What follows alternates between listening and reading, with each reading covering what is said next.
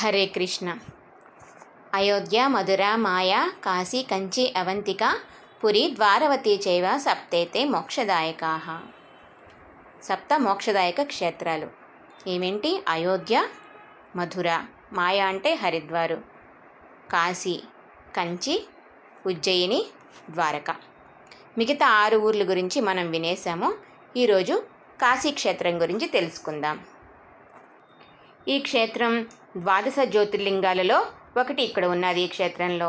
అష్టాదశ శక్తి పీఠాల్లో ఒక ఆలయం ఇక్కడ ఉన్నది. అష్టాదశ శక్తి పీఠాల్లో విశాలాక్షి మందిరం ఉన్నది. ఇక్కడ సతీదేవి చెవి పోగుపడిన ప్లేస్ అని చెప్తారు. ద్వాదశ జ్యోతిర్లింగాలలో విశ్వేశ్వరలింగం ఇక్కడ పూజలు అందుకుంటోంది ఈ గోపురం పైన బంగారు పోత కలిగి ఉంటుంది గోపురం. ఇంకా ఇక్కడ కాలభైరవుడి గుడి. ఈ కాలభైరవుడి గుడికి ముందే వెళ్తారు. విశ్వేశ్వర స్వామిని దర్శించుకోవడానికి ముందే ఈ కాలభైరవుడి గుడికి వెళ్తారు. ఇంకా విశాలాక్షి అన్నపూర్ణాలయం చక్కగా మంచి గంగా ప్రవాహం చాలా బాగుంటుంది ఈ నగరం. శివుడు స్థాపించాడు ఈ నగరాన్ని అని చెప్తారు. కురుక్షేత్ర యుద్ధం తర్వాత అంతమందిని సంహరించారు కదా పాండవులు. అందుకని పాండవులు కుంతిదేవి కూడా బ్రహ్మహత్యా పాతకాల నుంచి విముక్తిని పొందడానికి ఈ క్షేత్రానికి వచ్చారట. ఈ క్షేత్రానికే కాదు మొత్తం భారతదేశం అంతా కూడా తిరిగి కొన్ని కొన్ని ఆలయాల్ని కూడా స్థాపించారు. పెరుమాళ్ళని చాలా చోట్ల ప్రతిష్ఠించారు పాండవులు కుంతిదేవి కలిసి. అలాగే ఈ కాశీ క్షేత్రం కూడా వచ్చారు. వీరు ప్రతిష్ఠించిన ఆలయాలు చాలా ఎక్కువగా మనం కేరళలో చూడొచ్చు.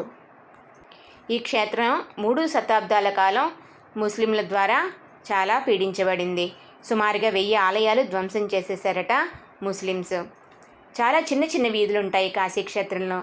ఎందుకంటే వాళ్ళు అస్తమాను దండయాత్రలకు వస్తూ ఉంటే చిన్న చిన్న వీధులు కట్టేస్తే కనుక ఆ వీధుల్లోంచి వెళ్ళడానికి వాళ్ళకి చాలా కష్టం అవుతుంది అని చెప్పి ఆలయాలు ఎక్కువగా ఉన్నాయి కదా మరి ఊర్లో. అందుకని సైన్యం అది వెళ్ళడానికి వీలుగా లేకుండా చిన్న చిన్న సందుల్లాగా కట్టేశారు అప్పుడు అని విన్నాను నేను అక్కడ. ఈ క్షేత్రం భారతీయ సనాతన సంప్రదాయాలకి అలాగే పట్టు వస్త్రాలకి ఏనుగు దంతాలతో చేసిన పరికరాలకి ఒకటి కాదు అన్నిటికీ నిలయమేనట. అన్ని కళలకి నిలయమేనట ఈ కాశీ క్షేత్రం. ముస్లిం రాజులలో అక్బర్ ఒక్కరే ఈ క్షేత్రాన్ని ఆదరించాడు. ఈయన రెండు పెద్ద పెద్ద ఆలయాలు కట్టించాడు. ఇక్కడ అక్బర్ విష్ణాలయం ఒకటి శివాలయం ఒకటి రెండు పెద్దవట. ఇక్కడ గంగమ్మ చక్కగా ఉంటుంది ఫోర్స్గా ఉంటుంది. బాగా సమ్మర్ అయితే మాత్రం అంతగా కనిపించదు. మనం చక్కగా పడవ ఎక్కి ఘాట్లన్నీ కూడా చూడొచ్చు అక్కడ. ఎనభై నాలుగు ఘాట్లు ఉన్నాయంట అక్కడ గంగమ్మ దగ్గర. అన్ రాళ్ళు వేసి చక్కగా నీట్గా ఉంటాయి. అందరూ స్నానాలు చేయడానికి అన్నిటికీ వీలుగా ఉంటుంది. రోజు సాయంత్రం గంగకి హారతి కూడా ఉంటుంది. ఇక్కడ మణికర్ణిక ఘాట్ అని శ్మశానం అని చెప్తారు. ఇది మహాశ్మశానం అని అంటారు. ఇక్కడ హరిశ్చంద్రుడు కాటికాపరిగా కూడా చేస్తాడు కదా? హరిశ్చంద్రుని పరీక్ష పరీక్ష చేయాలని చెప్పి విశ్వామిత్రుడు ఆయనకి చాలా కష్టాలను తెచ్చిపెడతాడు.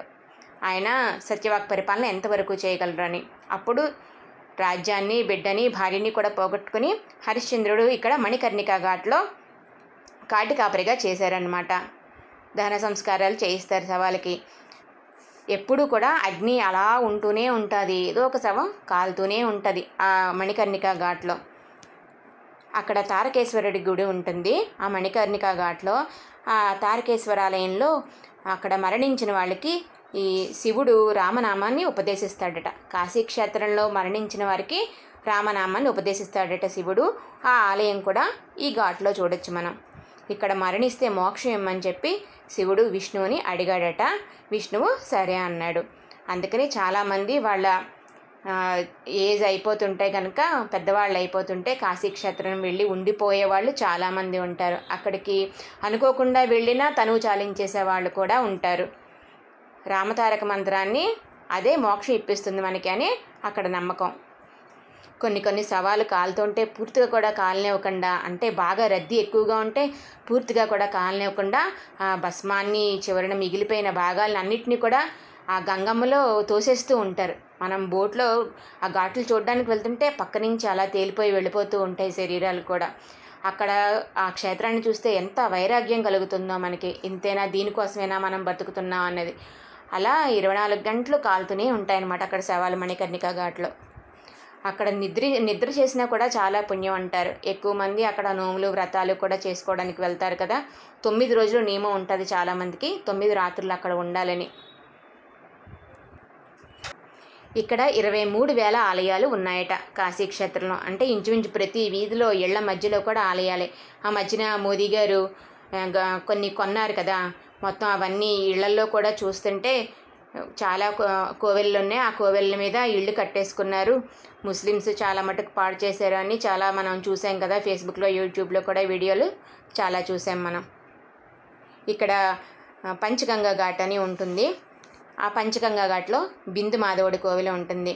మామూలుగా రోడ్డు మించి వెళ్ళాలంటే చాలా చిన్న చిన్న సందులు మనం వెతుక్కుని వెళ్ళడం చాలా కష్టంగా ఉంటుంది. అందుకని బోట్ మీద మనం ఘాట్లు చూడడానికి వెళ్ళినప్పుడు పంచగంగా ఘాట్ పంచగంగా ఘాట్లో బిందు మాధవుడిని చూడాలి మనం. ఇక్కడ దశాశ్వమేధ ఘాట్ కూడా ఉన్నది. ఇక్కడ బ్రహ్మ పది అశ్వమేధ యాగాలు చేశాడట. ఇంకా హరిశ్చంద్ర ఘాట్ చాలా చాలా ఘాట్లు ఉన్నాయి కొన్ని అయితే రాజ్పుట్స్ కట్టించారు. మరాఠా రాజులు కట్టించేవారు. కాశీ రాజు ఇప్పటికీ కూడా కాశీలో రాజుగారు ఉంటారు. ఏదో నామమాత్రంగా ఉన్నా కూడా ఒక రాజభవనం ఉంటుంది వాళ్ళకి. కాశీ రాజుగారు ఉంటారు. వారికి ప్రత్యేకంగా కొన్ని ఘాట్లు కూడా ఉంటాయి అక్కడ. ఇందాక పంచగంగా ఘాట్ అనుకున్నాం కదా బిందు మాధవుడు ఉన్నాడు. ఈ బిందు మాధవుడిని కుంతీదేవి పాండవులు ప్రతిష్ఠ చేశారు. కురుక్షేత్ర యుద్ధం అయిపోయాక వారు మొత్తం దేశం అంతా తిరుగుతూ అక్కడక్కడ పెరుమాళని ప్రతిష్ఠ చేశారనుకున్నాం కదా. పంచమాధవులు ఉంటారట ఇండియా మొత్తం మీద. ఆ పంచమాధవుల్ని ఈ పాండవులు కుంతిదేవి ప్రతిష్ఠ చేశారనమాట ఒకటి ఈ బిందు మాధవుడు కాశీ క్షేత్రంలో ఇంకోటి మనకి పిఠాపురంలో కుంతి మాధవుడు ఉన్నాడు నెక్స్ట్ వేణి మాధవుడు ప్రయాగ క్షేత్రంలో. త్రివేణి సంగమం ఉంటుంది కదా ప్రయాగ అక్కడ వేణి మాధవుడు.